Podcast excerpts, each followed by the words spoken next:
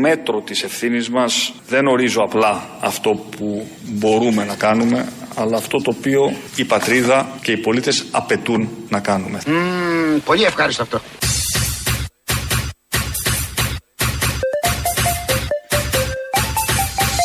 Θα σεβαστούμε στο ακέραιο την εντολή την οποία μας έδωσε ο ελληνικός λαός στις κάλπες του Ιουνίου και θα γαμίσουμε με το παραπάνω την εμπιστοσύνη των Ελλήνων πολιτών, όπως το κάναμε και την πρώτη τετραετία.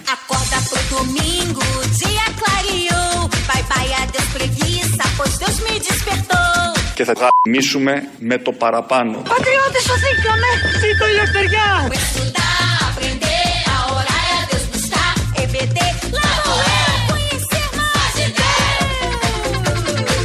Και θα γαμίσουμε με το παραπάνω την εμπιστοσύνη των Ελλήνων πολιτών, όπως το κάναμε και την πρώτη τετραετία. Σας ευχαριστώ πολύ. Εμείς ευχαριστούμε. Μα τι λέει, είπε εδώ, έδωσε την είδηση. Η είδηση δεν είναι στην πράξη αυτή καθ' αυτή, είναι το με το παραπάνω. Όπως ακριβώς το είπαν και το κάναν την πρώτη τετραετία.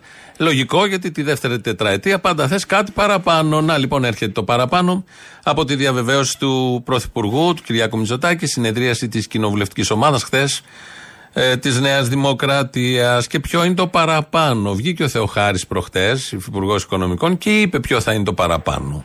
Είπε ο κύριος Χατζηδάκης ότι περιμένουμε ένα νέο φορολογικό πλαίσιο. Αυτό σημαίνει και αύξηση φορολογικών συντελεστών.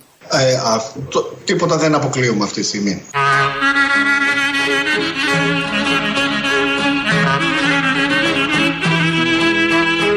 Εξετάζουμε διάφορα σενάρια. Όλα τα σενάρια θα μας οδηγήσουν προς μία κατεύθυνση ή άλλη.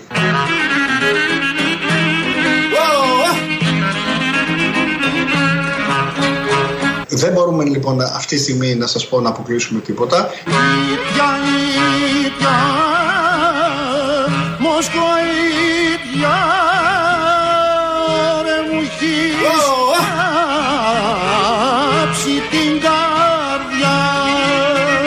Είμαστε σε ένα στάδιο προαξιολόγησης, δηλαδή σεναρίων τα οποία τα εξετάζουμε δημοσιονομικά και πώς συμπεριφέρεται ο κόσμος.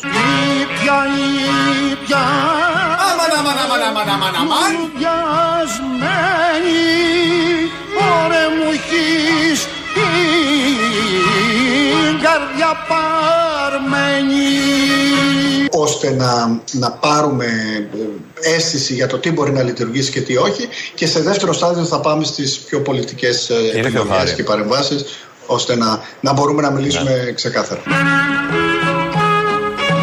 Τίποτα δεν αποκλείουμε αυτή τη στιγμή. Δεν αποκλείεται τίποτα. Τα είπε αυτά ο Χάρης Θεοχάρης.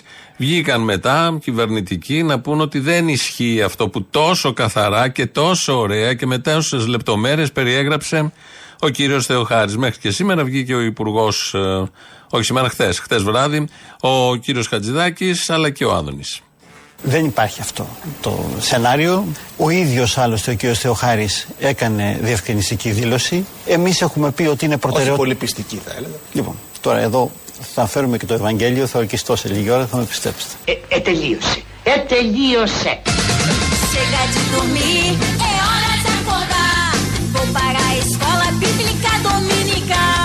Ο Κυριάκος Μητσοτάκης θα μειώσει τους φόρους. Ετελείωσε.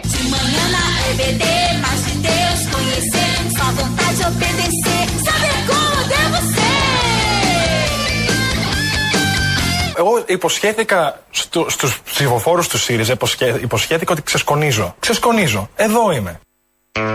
Ναι, έχουμε και τον Κασσελάκη που ξεσκονίζει. Έχουμε τον Άδωνη που μας έλεγε παλιότερη δήλωση ότι ο Μητσοτάκης θα μειώσει τους φόρους. Και έχουμε και τον Κωστή Χατζηδάκη που λέει δεν θα γίνει αυτό που τόσο αναλυτικά μας περιέγραψε ο Θεοχάρης. Όλοι ξέρουμε σε αυτόν τον τόπο ότι όταν ένας υπουργός βγαίνει και λέει κάτι, έχει συζητηθεί, είναι στα σενάρια και βγάζουν κάποιον λαγό στην αρχή για να γίνει μια βολιδοσκόπηση των πραγμάτων. Θα το δούμε και αυτό στην πορεία. Να μείνουμε στο να πάμε απέναντι, στο αριστερό κόμμα, στον πρόεδρο που ξεσκονίζει. Εγώ υποσχέθηκα στο, στους ψηφοφόρους του ΣΥΡΙΖΑ, υποσχέ, υποσχέθηκα ότι ξεσκονίζω. Ξεσκονίζω. Καταφέρατε ποτέ να καθαρίσετε τη σκόνη από όλα τα δύσκολα σημεία του σπιτιού? Σήμερα μπορείτε.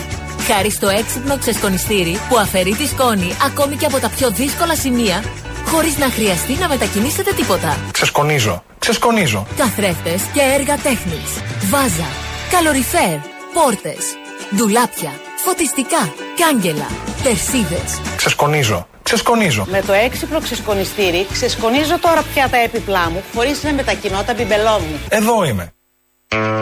Εκεί που περιέγραφε η διαφήμιση του έξυπνου ξεσκονιστηριού, τι ακριβώς ξεσκονίζει, που λέει τα έπιπλα, τα βάζα, τις περσίδες, τον Νίκο Φίλη, θα μπορούσε να τον Πάνο Σκουρλέτη, θα μπορούσε να συνέχιζε έτσι η διαφήμιση. Το έξυπνο λοιπόν ξεσκονιστήρι, ο Κασσελάκης που ξεσκονίζει μέσα στο ΣΥΡΙΖΑ. Ε, όλα αυτά τα είπε χτες στη συνέντευξη που έδωσε την πρώτη του, στη Μάρα Ζαχαρέα, στο Σταρ. Ε, εκεί λοιπόν η Ζαχαρέα τον ρώτησε, ωραία ερώτηση, αν είναι αριστερός. Μου δίνετε μια αφορμή να σας ρωτήσω αν νιώθετε αριστερός. Όχι, δεν το νιώθω, το αντίθετο.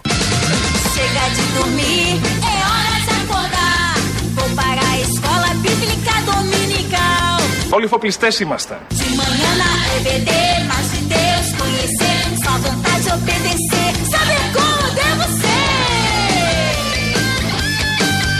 Μου δίνετε μια αφορμή να σας ρωτήσω αν νιώθετε αριστερός. Όχι, δεν το νιώθω, το αντίθετο. Ε, μοντάζ είναι αυτό, αφού ο άνθρωπος είναι αριστερός. Εμείς το φτιάξαμε. Πάμε να ακούσουμε τώρα κανονικά και ακριβώς τι απάντησε σε αυτή την ερώτηση. Μου δίνετε μία αφορμή να σας ρωτήσω αν νιώθετε αριστερός. Δεν ξέρω, θα συνεδριάσουν τα όργανα πρώτα και θα δούμε.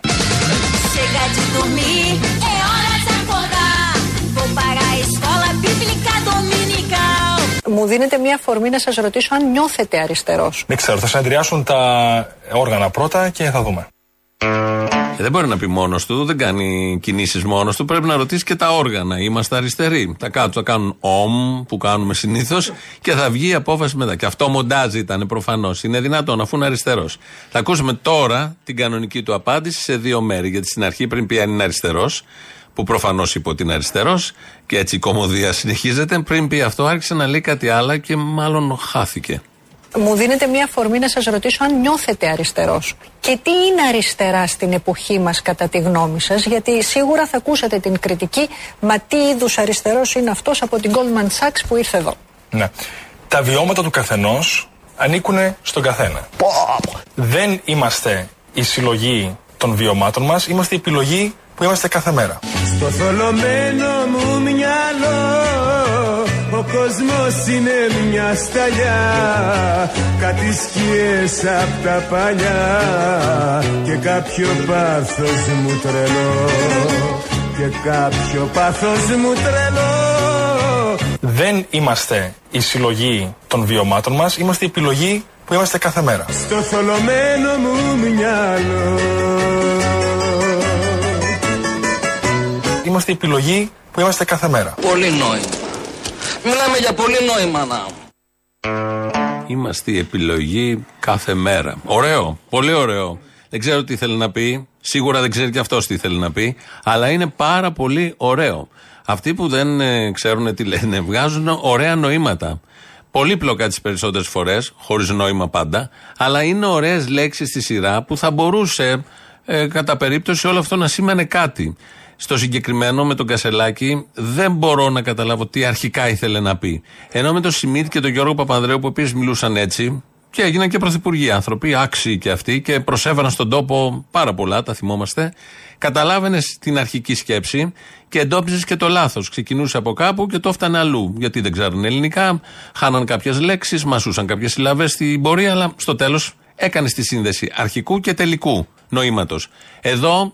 Έχουμε το τελικό, αλλά δεν ξέρουμε ποιο είναι το αρχικό. Και αυτό το κάνει ακόμη καλύτερο με τον Κασσελάκη. Θα είναι πολύ ωραίο ε, να ακούσουμε τώρα τη συνέχεια της απάντησης μετά από την επιλογή της κάθε μέρας. Εγώ επιλέγω να ζω τη ζωή μου με, με προσφορά για τον τόπο μου. Με προσφορά για τους ανθρώπους, τους συνανθρώπους μου, οι οποίοι δικαιούνται να έχουν μια πιο δίκαιη μεταχείριση, να έχουν μια φωνή. Βεβαίως και είμαι αριστερός. Αλήθεια, πατριώτη. Βεβαίως και είμαι αριστερός.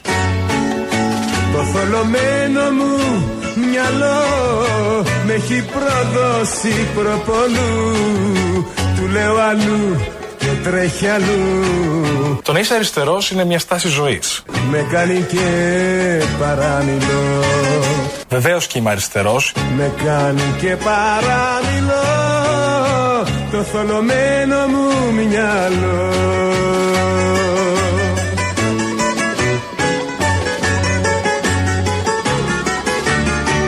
να είσαι αριστερός είναι μια στάση ζωής. Είναι ένας αξιακός κώδικας. Για μένα είναι και επίσης πολιτική.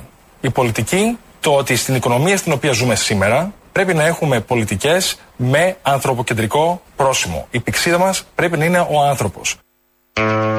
Και μετά αρχίσαν οι μπαρούφες και οι αριστολογίες. Αυτό το ότι η πηξίδα πρέπει να είναι ο άνθρωπος, ότι όλα γίνονται για τον άνθρωπο.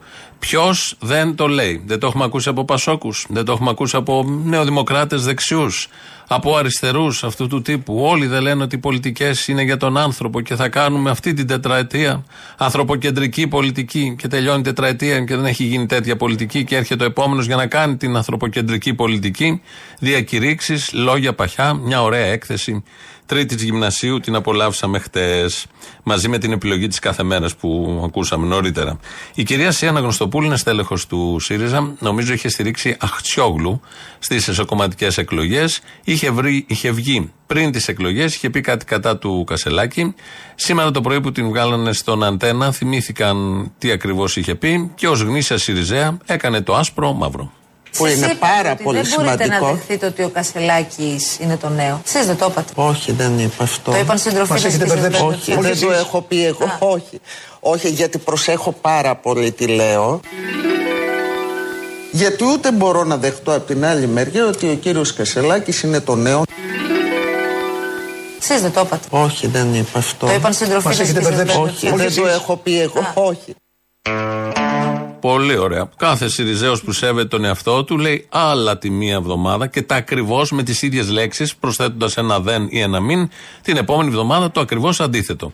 Και πολύ ωραία εδώ η κυρία Αναγνωστοπούλου που επιβεβαίωσε για άλλη μια φορά αυτή τη μενταλιτέ των στελεχών του ΣΥΡΙΖΑ. Γι' αυτό είσαι ΣΥΡΙΖΑ, για να μπορείς να διηλύσεις, να λες άλλα τη μία μέρα, άλλα την άλλη και να είναι όλα καλά και όλοι ευτυχισμένοι.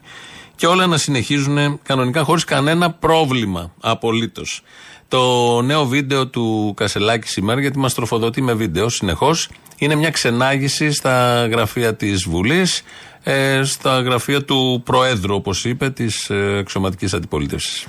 Καλώς ορίσατε στη Βουλή των Ελλήνων και στο γραφείο του Προέδρου της αξιωματικής αντιπολίτευσης. Με άλλα λόγια, καλώς ορίσατε στο γραφείο μου. Βγαίνει ένα σοκολατάκι κάτι. Εδώ στη Βουλή ψηφίζονται νόμοι.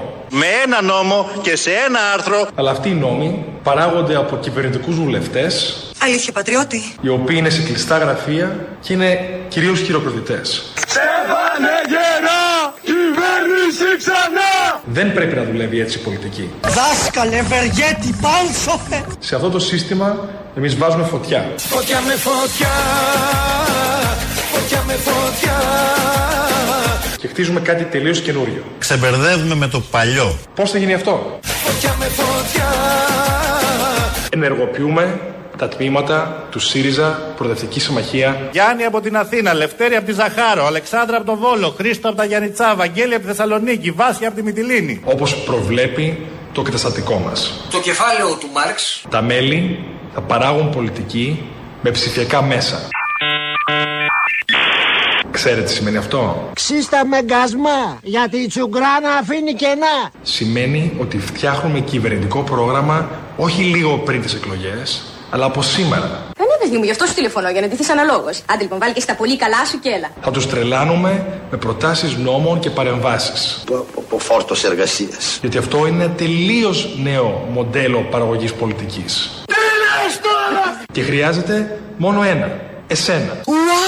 Γίνε μέλος στο άι σιριζα τελεία τζι άρ. Δεν χρειάζεται να είσαι ειδικός, απλώς χρειάζεται να ξέρεις το Google Search και να μπεις στην πλατφόρμα. Γιατί η πολιτική είναι πολύ σοβαρή υπόθεση για να μένουμε απ' έξω. Μα για το όνομα του Θεού, σιδερένιους κουβάδες βάζουν οι ηλίθιοι. Αυτή ήταν η ξενάγηση λοιπόν στο γραφείο του Ε, κύριο Κασσελάκη, του Στέφανου, τι κύριος, ε, τον, τον νιώθουμε οικειότητα, τον βλέπουμε κάθε μέρα, λίγο στα social media να είσαι πάνω από το κινητό, πάνω από την τηλεόραση. Είναι ένας δικός μας άνθρωπος, κανέναν από αυτούς δεν λέμε κύριο, Κυριάκος Μητσοτάκης, Αλέξης Τσίπρας, όλοι με το μικρό γιατί είναι δικοί μας άνθρωποι, είναι υπηρέτες μας. Όπως δηλώνουν οι ίδιοι όταν βλέπουν μικρόφωνα. Ένας υπηρέτης μας, από τους καλύτερους, νομίζω είναι ο Βασίλης Κικίλιας, ο οποίος βρέθηκε στη Μαγνησία χτες γιατί είναι υπουργός πολιτικής προστασίας. Δεν θα κάτσει εδώ από το γραφείο όπως ήταν στον Ντάνιελ και ρύθμιζε με επιτυχία τα πράγματα από το γραφείο. Βρέθηκε εκεί λοιπόν και έκανε δηλώσεις για την κλιματική πια όμως. Θέλω επίσης να πω ότι οι τεράστιες ποσότητες, οι πρωτοφανείς ποσότητες βροχοπτώσεων πάλι μέσα σε λίγες μέρες μας δείχνουν πέρα πάσης αμφιβολίας ότι η κλιματική κλίση είναι εδώ, ότι η κλιματική κλίση είναι εδώ. Αναπάντητη κλίση παντού. Γι' αυτό δεν αντιμετωπίζει ο Κικίλιας την κλιματική κρίση, γιατί θεωρεί ότι είναι κλίση. Και έχει πάει τελείως αλλού το όλο θέμα. Φαντάζομαι κάποιος από τους συνεργάτες θα του πει ότι είναι κρίση όλο αυτό που έχουμε και δεν είναι κλίση. Μπορεί να κάθονται πάνω και από κανένα τηλέφωνο και να περιμένουν. Και κάπως έτσι πάτησαν προχθές από λάθος το εκατόν δώδεκα και ήρθε σε όλη την Αθήνα. Δεν ίσχυε το αρχικό, ίσχυε το δεύτερο που τελικά δεν έγινε κάτι ιδιαίτερο στην Αθήνα. Αλλά πατάνε τα κουμπιά γιατί έχουν κλίση. Έχουν μάθει, έχουν εθιστεί σε τέτοιου τύπου καταστάσεις. Οι βολιώτες είναι άτυχοι, το είπε ο Βορύδης χθες, ότι ο Βόλος είναι άτυχος. Άρα τι να κάνουμε εμείς, άμα είναι το τυχερό, άμα έχει σβήσει το καντήλι του Βόλου, τι να κάνει και η πολιτεία, να στέλνει τώρα εκεί ελικόπτερα και να κάνει αντιπλημμυρικά με βάση τον Ντάνιελ ή τέτοιου τύπου καταιγίδες που έρχονται κάθε δεκαέξι χιλιάδες χρόνια και ήρθαν μέσα σε δεκαέξι μέρες. Δεν τα κάνουμε αυτά. Οι βολιώτες είναι άτυχοι, όχι για το λόγο που το είπε ο Βορύδης, αλλά για το λόγο που θα ακούσουμε τώρα. Οι σκέψεις μας όμως ε, σήμερα είναι στο Βόλο. Ε, εντυπωσιακά άτυχος ο Βόλος εδώ. Ε, και στην ε, Βόρεια Έβρια.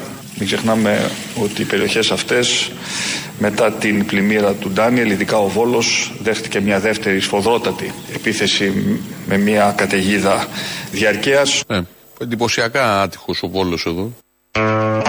Να σου είχε έρθει ο ουρανός στο κεφάλι, να έχει ρίξει το νερό του αιώνα και να έχεις και το Μητσοτάκη που να είναι με τη σκέψη του εκεί. Τα έλεγε χτες. Αυτά επίσης στην κοινοβουλευτική ομάδα του κόμματος. Βλέπω εδώ έχουμε έναν ακροατή από το Ρότερνταμ. Στέλνει κάθε μέρα μηνύματα ο Τζίμις και πάντα λέει ότι ασχολούμαστε με τον Κασσελάκη, ε, δεν υπάρχουν άλλα θέματα και πρωτότυπη εκπομπή. Μου λέει πάλι σήμερα. Είχαμε και Κυριάκο Μητσοτάκη, όσο είχαμε. Είχαμε και τον Κικίλια, είχαμε και τον Χατζηδάκη, είχαμε και τον Θεοχάρη. Με τη φορολογία και λίγο Άδωνη από εδώ και από εκεί να πηγαίνω έρχεται. Ε, είχαμε και Κασσελάκη. Επικαιρότητα αυτά έχει. Εμείς εδώ δυστυχώς ή ευτυχώς είμαστε δέσμοι της επικαιρότητας.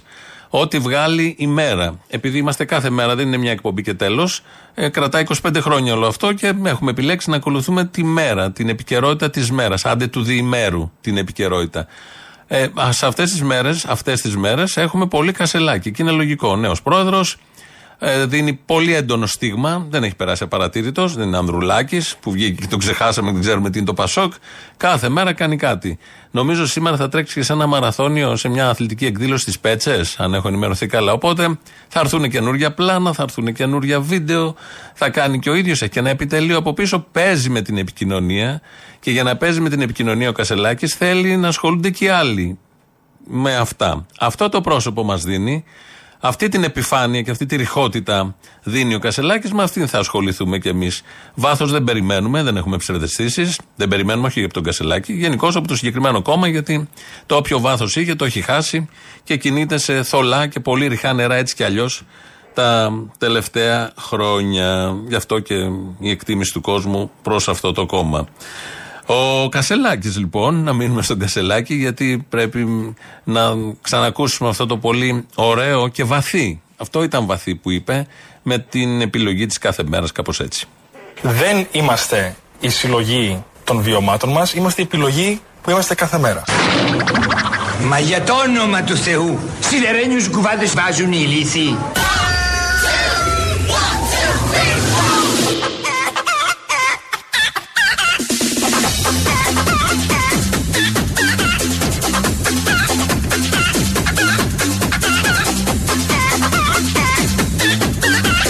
Βεβαίως και είμαι αριστερός. Κι εγώ είμαι ο Ρίτσαρντ Γκίρ.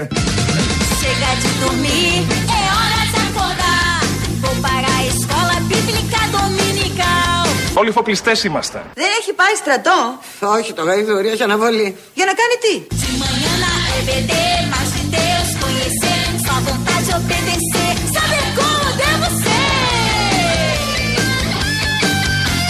Χριστίνα, εσύ δεν τον ερώτησες ποτέ. Ε, πού να το φανταστώ, δεν το έφερε και η κουβέντα δεν το ρώτησε. Μας βρει, Χριστινάκη μου, είναι το πρώτο πράγμα που ρωτάμε τα τεκνά.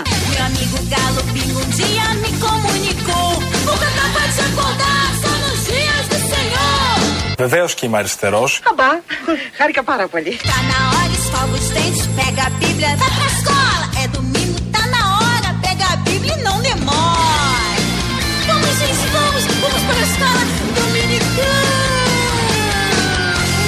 Εδώ Ελληνοφρένεια όπως κάθε μέρα δύο έντεκα δέκα ογδόντα οκτώ ογδόντα. Ε, είναι μέσα, σας περιμένει για όλες τις παρατηρήσεις, η ανταλλαγή απόψεων, γόνιμο διάλογο πάνω απ' όλα. Είστε Ελληνόπουλα, μην το ξεχνάτε αυτό. Και όσοι μετέχετε της ελληνικής παιδείας, ποιας παιδείας, ε, είστε επίσης Ελληνόπουλα. radio παπάκι παραπολιτικά τελεία τζι άρ, το mail του σταθμού, το βλέπω εγώ εδώ μπροστά στην οθόνη, ό,τι στέλνετε. Ο Δημήτρης Κύρκος ρυθμίζει τον ήχο. ελληνοφρένεια τελεία νετ τελεία τζι άρ, το επίσημο site του ομίλου Ελληνοφρένεια. Εκεί μας ακούτε τώρα live μετά ηχογραφημένους. Είμαστε και στο YouTube, κάθε μέρα τα ξέρετε αυτά. Έχει και διάλογο από κάτω στο Ελληνοφρένεια Official. Θα ακούσουμε τώρα το πρώτο μέρος του λαού. Θα κολλήσουμε και τις πρώτες διαφημίσεις και σε λίγο είμαστε εδώ. Έλα ρε Απόστολε του και του, ένα λεπτό να διώξουν τους ήρες. Πού τους έχεις? Στην τουαλέτα. Έλα να σου πω, επειδή κράταγα υπομονή, καταρχήν χρόνια πολλά στο ΕΑΜ. Ένα αυτό. Θα του τα πω. Έτσι. Κατά δεύτερον, δεν τρέπονται αυτοί οι ΣΥΡΙΖΕΙ, αντί αυτό το δύο ευρώ να το δώσουν στους πλημμυροπαθείς που πάει το Πάμε και σώνει κόσμο, πάνε στον Κασσελάκη και έχει το θράσος ο ταξιτζής, ο πρώην Πασόκος, όπως έλεγε η Τζιμάρα, ο συγχωρεμένος ο Πανούσης, το δεξιό και το νεοδημοκράτη, τον εξαίρεσε ότι είναι βρωμόσκυλο και το φασίστα. Αυτός που είναι ύπουλος είναι ο ΣΥΡΙΖΕΙ που στο παίζει φίλος και τον πειράζει τον ταξιτζή αν θα δίνει ή αν θα δίνει δολάρια. Ένα. Η Σιριζέα από ναϊτκλαμπατζού έγινε σουβλατζού εκεί στη Λιβαδιά και μας λέει παραμύθια και ότι ο νόμος σώζει το λαό. Και ο άλλος να πούμε λέει ότι δεν θα σε ξαναπάρει τηλέφωνο. Εγώ έχω να πω στον άλλονε ότι και ο κόλος θέλει να πει τη λέξη πρόβατο, αλλά λέει το πρ. Μεγάλε, όταν κρατάς το λόγο σου, τον εκρατάς για το λαό και δίνεις τα λεφτά στο λαό, όχι στον Κασσελάκη. Έλα ρε, επιτέλους, έπιασα ρε. Με sorry κιόλας, ε. Δεν ήξερα. Δεν ξέρω ρε φίλε, πλέον τι είναι χειρότερο. Το ότι πας στη Λαϊκή και βρίσκεις τα φρύκα να πουλούνται σε Κασσελάκη ή ότι όλοι πατάνε λάθος κουμπί. Και αυτός ο έρμος ο Κορεάτης δεν το πατάει το γαμίδι. Πάτα το ρε που να ερεμίσουμε, δεν το πατάει. Τίποτα, τίποτα εκεί. Για σπάσιμο το κάνει. Μας έχει σπάσει κοψίδια, δηλαδή, αν είναι δυνατόν. Ναι, ναι, ναι, τα ξέρω. Κάντε κάτι ρε παιδιά, δεν μπορούμε να βοηθήσουμε κι εμείς. Τι να κάνουμε, να κάνουμε κάτι, να χάσει το τρένο, τι θες. Κάτι λοιπόν να χάσω το τρένο. Α, καλά. Αυτό θα σου πω την τράβηξα σήμερα για να πάω στη δουλειά. Να στο. Πολύ τραβάμε πριν πάμε στη δουλειά. Αυτό δεν σημαίνει όμως ότι πρέπει να γίνει συνήθιο. Θα σε ξεζουμίσει το πράγμα αυτό. Μην τραβάς πριν πας στη δουλειά. Που φαίνει και δεν αποδίδεις καλά. Σου παίρνει όλη την ενέργεια. Το θέμα είναι ότι σε αυτή τη χώρα ακυρώνουν δρομολόγια του προασιακού, του μετρό, όλα. Όταν ρίχνει μία-δυο σταγόνες και όταν γίνεται και κατακλυσμός και χάνεται κοσμάκι, το ψήνουμε. Γεια σα, Αποστόλη. Γεια. Έτσι όπως βλέπω τηλεόραση και ακούω συνέχεια για το Κασσελάκη και έκανα κάτι. Δεν ακούγεσαι καλά. Δεν ακούγομαι καλά. Άρα, καταλαβαίνεις την εξέλιξη αυτή, ε. Καταλαβαίνετε τι σημαίνει η εξέλιξη αυτή. Τι σημαίνει. Αυτά. Αποστολή. Έλα. Πού είσαι, ρε κολέα? Έλα να πούμε, τι έγινε. Βάλε τεστ. Τα έχω ακούσει όλα τρεις φορές. Όλων των ετών της επαναλήψης τα έχω βάλει όλα. Βάλε τεστ. Όλα. Ε, εντάξει τώρα κάπου θα πέσω έξω, αλλά ελπίζω να πέσω μέσα αυτό που θα πεις εσύ. Ωραία, τι θα ήμασταν αν δεν υπήρχε το ΕΑΜ? Δώσ' μου multiple choice. Τι θα ήμασταν? Δίνω Μοσχάτο, Μόναχο ή Μοντε Κάρλο. Μόνακο. Δεν είπα Μόνακο. Τι είπες? Μόναχο. Μόναχο, συγγνώμη, ναι. Μόναχο. Μπράβο. Μόναχο. Νούμερο. Εάν δεν υπήρχε το ΕΑΜ, η Ελλάδα θα ήταν ένα μονακό. Ξανά από την αρχή κόβεσαι. Βάλε άλλο ένα. Αφού δεν πέρασε το ένα, θα σου βάλω το δεύτερο. Έλα, τι ένα γράμμα λάθος έκανα. Σιγά, εδώ οι άλλοι λένε τόσες μαλακίες στην τηλεόραση και κυβερνάνε. Για ένα γράμμα κάνεις έτσι. Σωστό. Λοιπόν, ποιο είναι το όνομα του καμπαρετζή? Αχ, και το βάλες σε επαναλήψη αυτό. Εγώ πώς τον αποκάλεσα, με ποιο όνομα? Θα μου βάλεις επιλογές. Μπαξές. Ναι. Μενεξές. Μενεξές.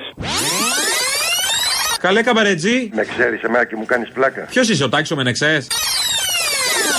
Είδες, δεν θέλω να σου βάζω multiple, όμως είναι σαν να δίνεις προφήσενση του Μίσιγκαν. Σικέ. Θα με βγάλεις ραντεβού με την ξαδέρφη την Αμαλία? Η δικιά μου. Ναι. Είπα εγώ ότι είναι ξαδέρφη. Έτσι και σπίτι σαν. Α, ναι, ναι, ναι. Με το σκεπτικό ότι στην ξαδέρφη και στη θιά δέκα πόντους πιο βαθιά. Ναι, κατάλαβα, ναι, ναι. Αυτή. Θα κανονίσω, ναι. Κανόνισε μου, είμαι και τσαγκάρης, έχω και μαγαζί, έχω και λεφτά. Εντάξει.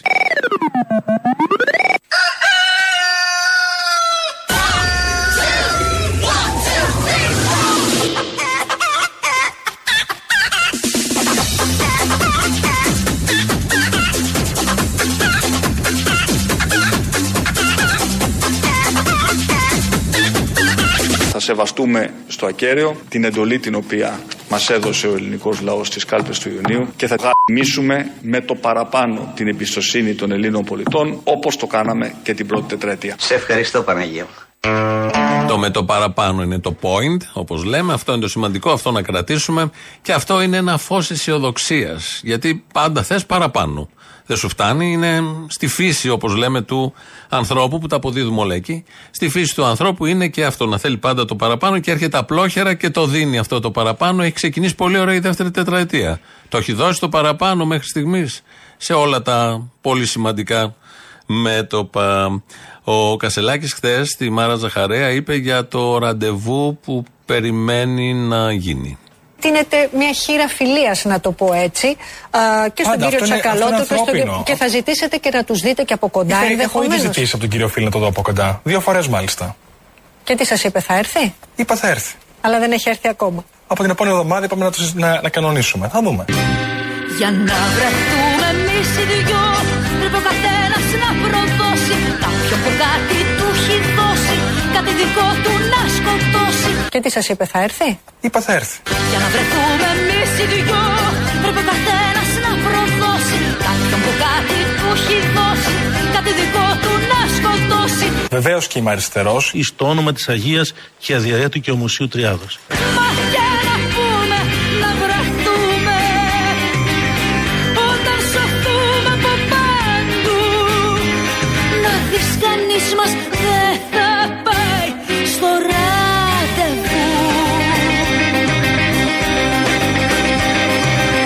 Από την επόμενη εβδομάδα είπαμε να, τους, να, να κανονίσουμε. Θα δούμε. Ε, περιμένουμε. Τι είναι αυτό? Θα είπαμε να κανονίσουμε με το Φίλη και αυτός ο Φίλης ολοδουλειές. Και περιμένουμε εμείς να γίνει το ραντεβού που λέει και υποφίλει εδώ στο τραγούδι, που μάλλον δεν θα γίνει, ή και αν γίνει, πώς θα γίνει και πώς θα είναι, αφού δεν τον αναγνωρίζει. Τον έχει πει τζογαδόρο ε, εντωμεταξύ. Ο Φίλης που είναι για να κάνει το ραντεβού έχει πει τα χειρότερα. Παρ' όλα αυτά μπορεί να δούμε ένα ραντεβού. Όλα γίνονται στην πολιτική και στο κόμμα. Μες στη ζωή είναι όλα αυτά και δεν θα χαλάσουν οι φιλίες για τα κόμματα, όπως έλεγε και η Τριφύλη τότε. Λαός τώρα, μέρος δεύτερον. Έλα, Αποστολή. Έλα. Έλα, πάλι τα κομμουνιστικά, έχεις ο Θήμιος. Ναι, είχε oh. κολλήσει τώρα, ντε και καλά. Ξέρεις τι, με το που ήρθε ο Κασσελάκης με το σφυροδέπανο στο χέρι, ναι, μας ναι, επηρέασε ναι. όλους τώρα, μας ξύπνησε μνήμη. Άμα δεν είχα δουλέψει μέσα στο κεφάλαιο, δεν θα ήμουν αριστερός. Να σου πω κάτι. Είμαι ο ναυτικός, αν κατάλαβες. Κατάλαβα. Έχω να πω ακριβώς τα ίδια με τον άλλο ναυτικό που έλεγε χθες για τον υπαρχό. Έχω να τα πω για τον καπετάνιο. Ούτε καλό παιδί και και και και. Δεν έχει σημασία. Ναι, φίλος μου. Δεν έχει σημασία. Κάνανε φόνο. Τόσο απλά. Τι συζητάμε τώρα, τα αυτονόητα, έλα, παρακαλώ. Τι να πω. Ωραία, φίλε, τι να πω, τι να πω. Πραγματικά και πρόσεχε να δεις. Δηλαδή το λέω με κάθε συναδελφικότητα και με κάθε αλληλεγγύη και με κάθε αγάπη για τον συνάδελφο που πήρε τηλέφωνο. Δυστυχώς ο κλάδος των καπεταναίων, κατά μεγάλη πλειοψηφία, όχι όλοι, λειτουργούν αυτόν τον τρόπο. Λειτουργούν ως δικτατορίσκοι μέσα στο πλοίο. Επειδή έχει αυτή την νομοθεσία αυτός ο γαμμένος ο τόπος, τους δίνει κάποιες εξουσίες παραπάνω. Με το που θα αναυτολογηθούν, με το που θα πέσει η σφραγίδα στο λιμεναρχείο και μπουν στο καράβι, ξεχνάνε ότι είναι εργαζόμενοι. Το ξεχνάνε. Κατά μεγάλη πλειοψηφία, επαναλαμβάνω. Για τη Σιριζέα, γιατί που λέει την τρώει ο κόλλος, αυτή μου φαίνεται, γιατί θέλει να τα ακούσει. Αν είναι να φύγει ο Φίλης και όλη αυτή η ανανεωτική αριστερά, οι παλιοί τέλος πάντων. Που μια ανανέωση που είδαμε από αυτή την αριστερά, τέλος πάντων, είναι, δεν θέλω να μπαίνω στα δικά σας, ναι. Όχι, αυτή η κουκού εσωτερικού, οι παλιοί. Αν είναι να διώξει και αυτούς να φύγουνε. Γενικώ η ιστορία έχει δείξει οτιδήποτε ακολουθεί μετά το κουκουέ δεν πάει. Είναι ναυάγιο. Θέλει να πάει πιο δεξιά με αυτό που λέει. Δηλαδή και να διώξει αυτούς που είναι τα απομεινάρια της ανανεωτικής αριστεράς. Ε, πού να δεν έχει, έχει διαλέξει δρόμο τώρα, πού να πάει αλλού. Ναι, δεξιά θα πάει. Κάθεται και λέει. Όχι, ρε παιδί μου, εντάξει, εγώ εκτιμώ ότι δεν κοροϊδευόμαστε πια. Και το πιο βασικό για να το καταλάβει. Όσοι λέγανε τόσα χρόνια ότι πίσω από τις αστικές κυβερνήσεις κρύβεται το κεφάλαιο, οι βιομήχανοι, οι εφοπλιστές, ήρθε η ώρα να το καταλάβουν. Θα είναι απευθείας το κεφάλαιο και οι εφοπλιστές να διοικούν. Τίποτα άλλο. Καθαρά πράγματα μπλέξαμε με τους κιτζίδες τόσα χρόνια. Έλα, και ότι θα το κλεινά. Μπα, κάνεις και τέτοια. Καμιά φορά. Άκουσε με να στα πω γρήγορα γιατί είσαι busy. Εδώ πρώην Λονδίνο. Είμαι δυόμιση χρόνια Ελλάδα και μου έχει γυρίσει ανάποδα. Μετά από μια δεκαετία στον προηγμένο. Εσένα τι σε ενόχλησε? Γιατί βλέπω ανάλογα με τα χρόνια που έχεις επιστρέψει κάτι σημαίνει. Μόλις έφυγε ο Τζόνσον ήρθες. Εκεί στράβωσες, ε. Εκεί εκεί οριακά, ναι, ναι, λέω εντάξει, τόρις, τόρις, τόρις, αλλά να τους γνωρίζουμε κιόλας. Μην είναι τώρα κάτι δευτεράτες τόρις και έφυγα. Ε, όχι, ναι, σωστό, σωστό. Ε, ναι. Άκου να δεις τώρα, σχέθηκα μια πολύ ξυπνάδα. Κασσελάκης, υπερσυντονιστής Πολάκης, Αποστολάκης, Ναύαρχος, Μητσοτάκης, Ανδρουλάκης, Βαρουφάκης. Μην το κουράζω, όποιος δεν είναι κριτικός, μία επιλογή έχει να ψηφίσει. Κουτσούμπα. Ή κουτσούμπα σε αρσενικό ή σε φιλικό. Δημήτρη Δέσποινα. Να, oh. κάνεις και το άνοιγμά σου. Εντάξει. Α, okay. Θα μπορούσε πολύ απλά να πεις ότι και η Κρήτη ενδεχομένως ή αυτά που βγάζει η Κρήτη θα μπορούσαν να γίνουν εξαγωγή. Ας πούμε, να. Τέτοια σχόλια εγώ τώρα να πέσω σε τοπικισμούς και όχι. Όχι, γι' αυτό μην μπλέξω. Εγώ το μάζεψα λίγο γιατί θα έχω και παραστάσεις εκεί. Για πυρηνικά σκέφτηκα, δεν το είπα. Τέλος πάντων, ναι. Θα δώσω και ένα επιχείρημα στους Σιριζέους τώρα. Που τους... Έτσι κι αλλιώς και αυτοί να αποσχιστούν δεν θέλανε. Τέλος πάντων, εντάξει, μην μπλέκουμε σε αυτά. Άκου, θα δώσω ένα επιχείρημα στους Σιριζέους. Και ο Έγγελς ήταν αποστάτης της τάξης του. Τι ήταν ο Έγγελς, αυτός δεν ήταν που χρηματοδότησε τον Μάρξ. Μη μου ανοίγεις το στόμα και μιλήσω για τον Τζεκεβάρα τώρα, έλα σε παρακαλώ. Και το ε, τώρα τα ρετυρέ που πήγαν να κάνουν στους επαναστάτες. Να, τι κακό έχει δηλαδή το Κασσελάκης. Ο Κασσελάκης που δεν έχει ανάγκη να φάει, έχει. Οπότε από τους αποστάτες της τάξης τους να βγουν τη θεωρία. Τηρουμένων των αναλογιών θα λέγαμε πως είναι ο Έλλην Τσε Γκεβάρας. Ε, εντάξει, Γκεβάρας όμως, πολύ βάρας. Γκεβάρας. Αυτά με το λαό και η επικοινωνία και οι παραλληλισμοί οι επιτυχημένοι. Ε, όταν εμφανίστηκε ο Στέφανος Κασσελάκης, πολλοί λέγανε ότι είναι φτευτός από τον Τσίπρα. Το είχε πει και ο ίδιος. Ότι είναι φτευτός από τους Αμερικανούς, αν είναι δυνατόν. Ότι είναι φτευτός από τα συμφέροντα, δεν ξέρω εγώ, από το, τους εφοπλιστές. Γενικώς ότι είναι φτευτός, ότι έρχεται από κάπου αλλού. Η αλήθεια αποκαταστάθηκε χτες στη συνέντευξη με τη Ζαχαρέα. Μας είπε πώς ξεκίνησαν όλα. Η υποψηφιότητά μου άρχισε από τις θέσεις μου. Ήμουν ο μόνος από τους ε, συνυποψήφιους. Στην, για την προεδρία του κόμματος, ο οποίος έβαλε στην κρίση του κόσμου θέσεις ξεκάθαρες. Όχι μόνο για το διαχωρισμό κράτους-εκκλησίας και το στράτευμα, αλλά και για τη δικαιοσύνη, για τα πανεπιστήμια, για τα νοσοκομεία, για πάρα πολλά ζητήματα έβαλα θέσεις. Ξεκάθαρες, τις οποίες τις πήρε ο κόσμος, τις εμπλούτησε, τις εμπλουτίζει, συμπληρώνει και ήταν η αντίδραση σε αυτές τις θέσεις, οι οποίες συνιστούν ένα σχέδιο για μια πατριωτική σύγχρονη αριστερά. Η οποία με όθησε να κατέβω. Ήτανε όταν ο κόσμος άρχισε όχι μόνο να πατά like στο Facebook επικοινωνιακά, αλλά να, προ, να, να με παροτρύνει να κατέβω. Κατέβα για πρόεδρος, αυτά θέλουμε. Και έτσι, έτσι αυτά άκουσα. Και έτσι τόλμησα. Μπράβο! Ε, άμα είναι ο κόσμος, αλλάζει τότε.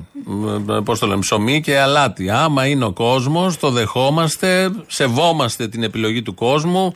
Έγραφε εκεί διάφορες... Ε, Κείμενα, κείμενα στο Facebook και του είπαν όλοι δεν βάζεις. Ε, και έβαλε, τόλμησε, επειδή του είπανε ο κόσμος να βάλει. Αλλάζει όλο, σεβασμός και τίποτα άλλο. Έτσι θετικά τελειώνουμε σήμερα, γιατί όπως κάθε Παρασκευή έχουμε τις παραγγελιές σας, αφιερώσεις σας, όπως θέλετε το λέμε. Αυτές μας πάνε στο, στις διαφημίσεις, αμέσως μετά στο μαγκαζίνο και το Γιώργο Πιέρο. Εμείς τα υπόλοιπα τη Δευτέρα. Γεια σας.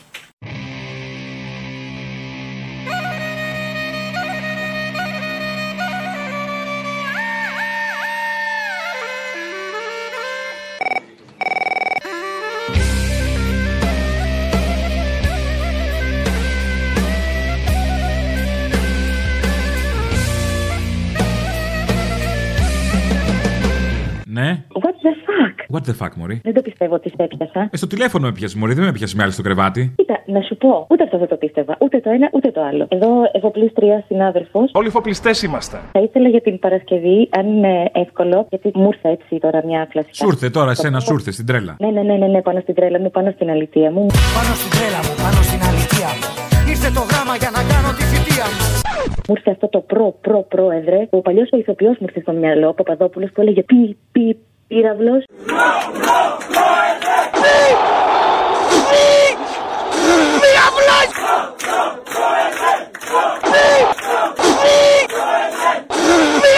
Θα δείτε να φεύγει και αυτοδημιούργητος Κασσελάκης. Και επίσης το σε περιμένω να έρθεις και πάλι. Τρελό, πατρινό, καρναβάλι. Έτσι λίγο συνδυαστικά, έτσι πολύ ωραία. Ξέρεις εσύ. Ξέρω. Σε περιμένω να έρθεις και πάλι. Πατρινό, καρναβάλι. Μαζί να φτιάξουμε μια Ελλάδα μεγάλη. Της Ένωσης Ελλήνων Εφοπλιστών. Ζήτω οι Ηνωμένες Πολιτείες Αμερικής. Ζήτω η Goldman Sachs. Ζήτω η νέα δεξιά. Πατρινό καρναβάλι για πάντα. Έλα να μάθεις τι θα πει. ΣΥΡΙΖΑ Προοδευτική Συμμαχία. Μάτες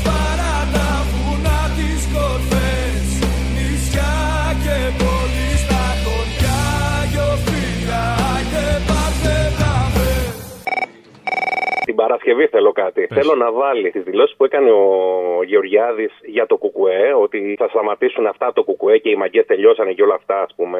Αυτά από μεθαύριο τελειώσανε. Δεν θα κλείνετε την είσοδο δια της βίας εσείς. Τελεία και παύλα. Αν θέλει κάποιος να απεργήσει, θα απεργήσει. Αν θέλει κάποιος να δουλέψει, θα δουλέψει. Αλλά η τυραννία του Κουκουέ τελείωσε. Και ακριβώς δίπλα τις ίδιες δηλώσεις ακριβώς που είχε κάνει ο άλλος φασίστας, ο Παναγιώταρος. Πρώτη οργανωμένη επίσκεψη της Χρυσής Αυγής στην αφηγοεπισκευαστική ζώνη περάματος. Είστε σίγουροι ότι πολύ σύντομα το απόστημα που υπάρχει εδώ και δημιουργεί τα προβλήματα, που έχει και όνομα είναι το Πάμε, θα τελειώσει και θα μπουν τα πράγματα σε σωστή τους κατεύθυνση. Και όλα αυτά με την αρρωγή της Χρυσής Αυγής. Αλλά η τυραννία του Κουκουέ τελείωσε. Το απόστημα που έχει και όνομα είναι το Πάμε, θα τελειώσει.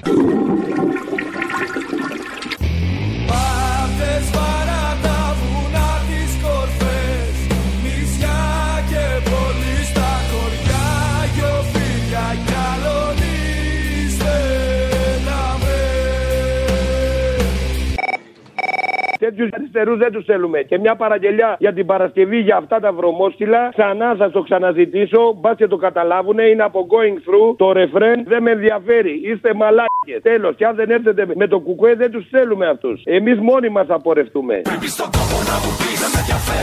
Ο κόσμος μου έλεγε είσαι η ελπίδα μας. Με αγαπάς, είμαι μισή, δεν με ενδιαφέρει. Η υποψηφιότητά μου είναι αντισυστημική. Ρώτα τον κόσμο να σου πει, είσαι μαλάκα στο χαπί. Ήρεμα, ήρεμα, ήρεμα. Αυτοδημιούργητος Κασσελάκης. Δεν πρόκειται να σας προδώσω ποτέ. Ρώτα τον κόσμο να σου πει, είσαι μαλάκα στο χαπί κι αν δεν θυμάσαι τώρα πια. Δεν με ενδιαφέρει. Όλοι φοπλιστές είμαστε.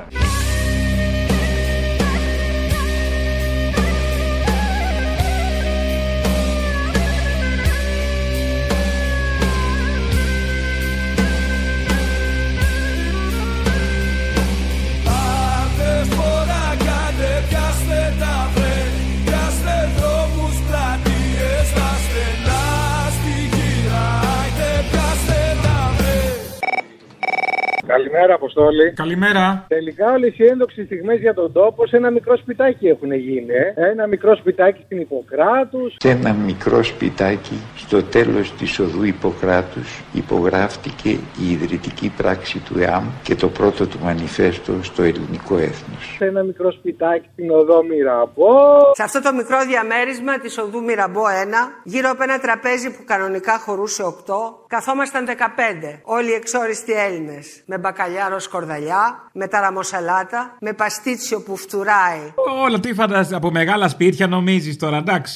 Ούτε τζάκια ούτε τίποτα. Τα τζάκια μετά τα φτιάξανε. Αν έχεις όρεξη, βάλε την Παρασκευή λίγο μπαμπά Μητσοτάκη με αλνάλαδες, φασολάδες. Ήμουν γραμμένος σε τρία συσίτια. Και εγώ είχα στην τσέπη ένα κουτάλι και πήγαινα σε τρία συσίτια και έτρωγα τρεις φασολάδες ανάλαδες κάθε μεσημέρι και με αυτό έζησα.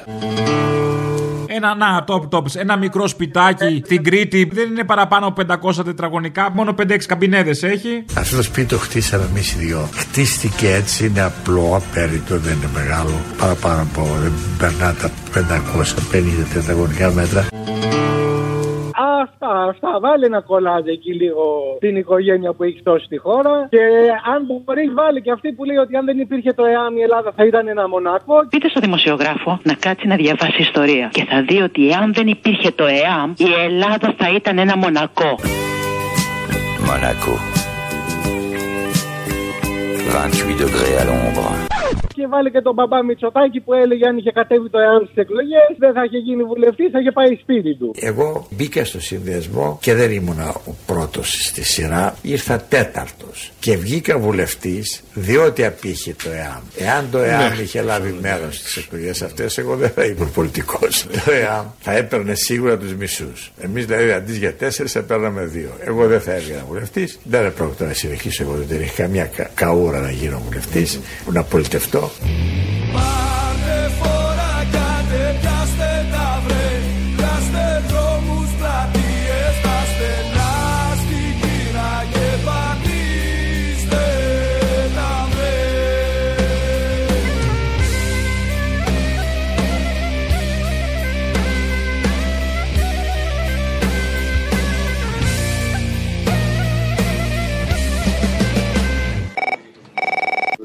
ένα βίντεο σήμερα για τον Βασίλη Παλαιοκώστα. Και τι έχει μέσα, ρε φίλε? Τι? Έχει αυτό που είχες πάρει τη φάρσα, βάλτε την Παρασκευή, σε παρακαλώ. Τη φάρσα που είχες πάρει στον Κορυδαλό που είχε φύγει με το ελικόπτερο, που είχες πει πότε θα φύγει το ελικόπτερο. Ρε, που δεν παίζεσαι. Παντού υπάρχει, παντού. Τι να σου πω τώρα, εντάξει, χρειάζεται να τα λέω, τα ξέρεις. Είμαι ένα... μύθος, είμαι μύθος το βαθύ πουλτό σου στήθος. Κι είναι μύθος, είναι μύθος, κοντάσι τρίχο μου στήθος. Παλάτε, παιδιά, βάλτε το να τα ακούσετε. Άκου τώρα που βρέθηκα πρωί-πρωί, την ώρα που πίνα το γάλα μου. Πίνεις και το καρατάκι σου μπουλί? Εσύ μπουλί, ρούφα και το καρατάκι σου μπουλί. Εννοείται, εννοείται. Για τα δοντάκια μου και για τα οστά μου. Μην ακούτε τις μαλακίες που λένε οι γιατροί δεν χρειάζεται το γάλα, εντάξει. Από γάιδαρο το γάλα? Όχι, όχι, κανονικό. Και από γαϊδάρα κάνει. Είπα εγώ κάτι για γαϊδάρα, για γάιδαρο είπα. Με μένα μ' αρέσουν και οι γαϊδάρες. Γαϊδάρες βγάλουν το γάλα, ρε. Ο γάιδαρος βγάζει κάτι άλλο, έλα, γεια. Για προσπάθησε το λίγο να δεις. Απλά ο γάιδαρος θέλει κόπο. Ναι, γεια σας. Γεια σας. Ε, φυλακές Κορυδαλού. Μάλιστα. Ναι, καλησπέρα. Άλκης Πετίνης λέγομαι. Ορίστε. Είμαι γείτονας, μένω απέναντι στη Λαμπράκη. Ναι. Και κοιτάξτε να δείτε, με βάλει η μητέρα μου να πάρω τηλέφωνο. Ε, σήμερα θα έχει κάποια απόδραση. Ναι, σε κάνα μισάωρο. Γιατί θέλουμε να κάνουμε φασίνα στο σπίτι και να ξέρουμε, γιατί προχθές σηκώθηκε το σύννεφο και έκανε το σκρίνιο χάλια. Τρία overlay χαλάσαμε να το συνεφέρουμε. Τώρα περιμένουμε το ελικόπτερο να κατέβει. Σε λίγο πρέπει να κατέβει. Ορίστε. Και εμείς το ίδιο πάθαμε, λέω. Τι πάθατε? Ε, σκονιστήκαμε κι εμείς. Μα έπιασε και τον παππού το άσθμα. Αφήστε. Ορίστε. Τρίνει σε μια κουβέρτα άσπρη και θέλω να μου πείτε, θα έχουμε σήμερα κάποια απόδραση? Ε, περιμένουμε, ναι, γύρω στις έξι πρέπει να γίνει κάποια πάλι, να κατέβει πάλι το ελικόπτερο. Ηρωνεύεστε? Εσείς τι κάνετε, κύριε? Εσείς δεν ηρωνεύεστε? Εγώ είμαι γείτονας, κύριε, σας παρακαλώ. Μωρά από εκεί πέρα, ηλίθιε.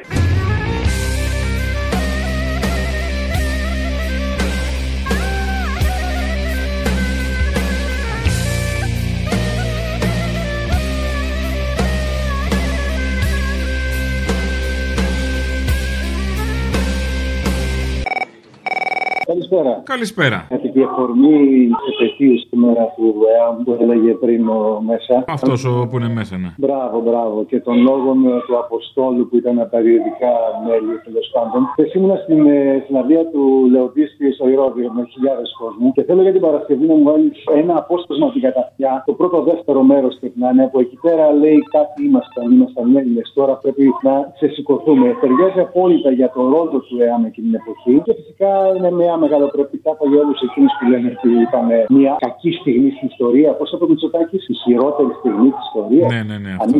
Διαλέξτε τουλάχιστον, κύριε Τσίπρα, άλλη μουσική εισαγωγή στις ομιλίες σας από τον ύμνο του ΕΑΜ. Επιμένετε να μας θυμίζετε τις χειρότερες στιγμές της ελληνικής ιστορίας. Αν το πω Μητσοτάκης, τελειώνει. Αν δεν υπήρχε, ναι, αν δεν υπήρχε το ΕΑΜ, θα ήμασταν Μονακό. Εάν δεν υπήρχε το ΕΑΜ, η Ελλάδα θα ήταν ένα Μονακό. Γελάνε και κάτι.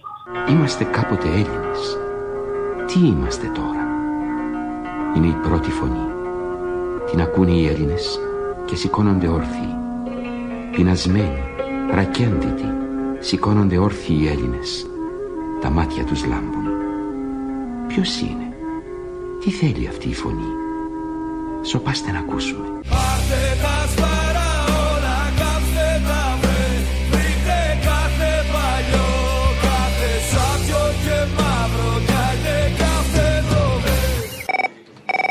Θέλω, αν μπορείς, την Παρασκευή, στο λέω από τώρα, να μου βάλεις τον Κασσελάκη εκεί που λέει ότι ξεριζώθηκε και να συνεχίσω. Σε ποια πανάκριβα σχολεία πήγε και αυτά. Με τραγούδι του Στελάρα, πρόσφυγες ξεριζωμένοι, μια ζωή κυνηγημένη και κάτι τέτοια. Και θέλω να πω ένα πολύ μεγάλο μπράβο στο Θήμιο που είπε ότι η λέξη ξεριζωμός είναι ιερή λέξη γιατί μας θυμίζει τους Μικρασιάτες και τους πόντιους. Δεν μπορεί να το λέει ο κάθε Καραγκιόζης που ο πατέρας έφαγε λεφτά και πήγε από την Εκάλη και πήγε στο Γέιλ, που σκαταπήγε. Δεν θα με δείτε να κρύβομαι ποτέ. Ξεριζώθηκα όταν ήμουν και τεσσάρων χρονών. Πρόσφυγες κυνηγημένοι, μια ζωή αδικημένη. Ένα από τα παλαιότερα λύκεια των Ηνωμένων Πολιτειών μου έδωσε πλήρη υποτροφία. Στην παγμένη σε παράγκες, να μας πνίγουν οι ανάγκες. Να φοιτήσω στο Πανεπιστήμιο της Πενσυλβάνια. Πρόσφυγες κυνηγημένοι, μια ζωή αδικημένη. Είμαι πίσω στον τόπο μου, μόνιμα, μόλις μερικούς μήνες. Τους καημούς μας τραγουδάω, υποφέρω και πονάω. Απόστολε. Έλα. Τι κάνεις? Καλά. Να σου πω κάτι. Αυτός ο Κασσελάκης δεν σου θυμίζει λίγο τη χρειά του κοκκού, του βασιλιά, ρε? Πας και κάνανε οι βασιλοχουντικοί. Ε, τώρα αυτοί οι γαλαζοαίματοι έχουν ε, ίδια φωνή, ίδια χρειά όλοι. Τώρα ταιριάζουν, μην ψάχνεις. Η χρειά, ξέρεις, αυτό το αμερικανό σπαστό τέτοιο. Για φτιάχτω μία μίξη καλή την Παρασκευή. Δεν θα με δείτε να κρύβομαι ποτέ. Ξεριζώθηκα όταν ήμουν δεκατεσσάρων χρονών. Άμα διαβάσετε τα αρχαία κείμενα, θα δείτε ότι όλοι οι Έλληνες που πάνε στην εξορία υποφέρουν. Είμαι πίσω στον τόπο μου, μόνιμα, μόλις μερικούς μήνες. Δεν έχετε κάνει εξορία και δεν το εύχομαι ποτέ.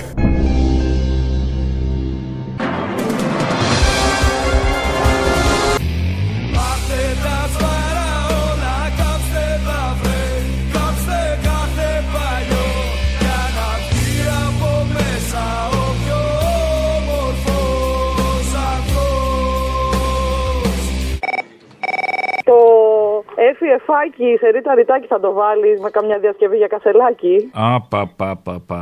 Το επίπεδο έχει πέσει. Δεν το σκέφτηκες. Απορώ πως δεν το σκέφτηκες. Κι εγώ απορώ πραγματικά. Αυτό μωρό μου, δεν έχω τίποτα. Έχω κομπλάρει πάλι. Έχω δεν πειράζει, δεν πειράζει. Έλα, να είσαι καλά. Σ' αγαπώ πολύ. Γεια, γεια, γεια, γεια.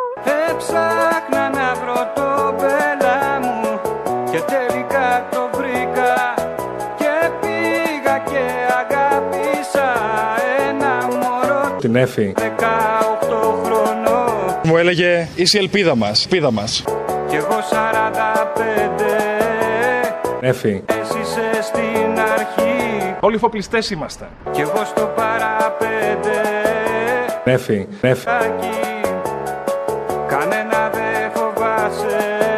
Εγώ λοιπόν είμαι μία από εσάς. Τίποτα δεν θυμάσαι. Έφη. Έφη. Απόψε που κοιμάσαι. Εγώ να είμαι νέη πρώτη Ελληνίδα πρωθυπουργός της χώρας.